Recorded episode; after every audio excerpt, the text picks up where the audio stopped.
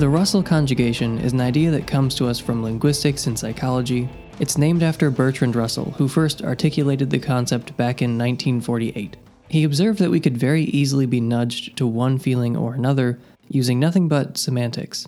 And the basic idea is this different words and phrases can be technically synonymous, but they can be antonyms emotionally.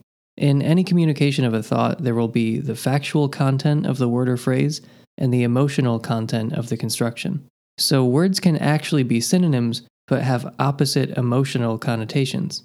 And if it's not clear what I'm talking about, let me give some examples.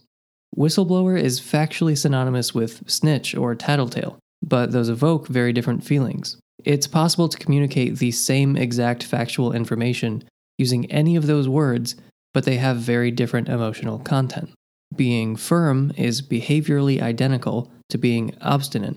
Firm and obstinate are content synonyms but emotional antonyms. For another example, let's say we used to hold opinion A on some issue, and later we changed to opinion B. So I have reconsidered the matter. But that guy that I hate, that guy is a flip flopper. I have updated my opinion based on the evidence, but you're just an empty vessel. I have changed my mind, you have gone back on your word. These are different Russell conjugations of the same exact factual content. And once you get the concept, you begin seeing these everywhere. Your beliefs are contradictory, mine are paradoxical.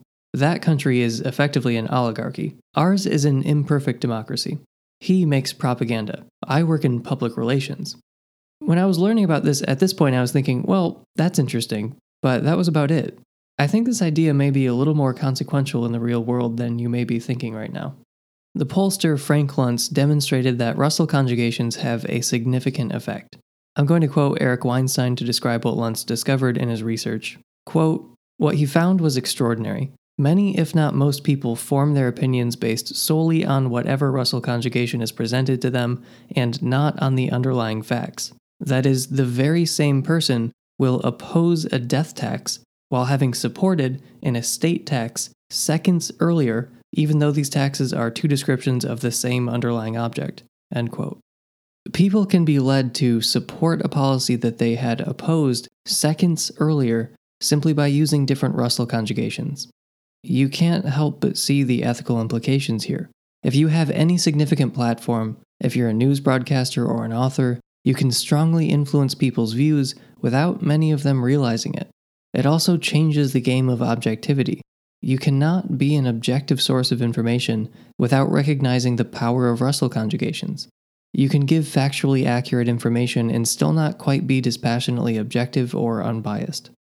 There are also obvious implications here for anyone who's interested in being a skeptic or getting better at thinking, and this is why I did this episode at all. You will be more easily manipulated by something other than reason and evidence if you're not aware of Russell conjugations. The knowledge that you can be swayed to like or dislike the same idea based on subtle vocabulary differences is very good reason to be on your guard. You can be given two factually synonymous statements with different Russell conjugations and walk away with completely different impressions. The first step towards not being manipulated by this is to be aware that it exists. The fact that we discovered this idea at all means that to some degree, we're capable of rising above our cognitive biases and being more rational than we are naturally.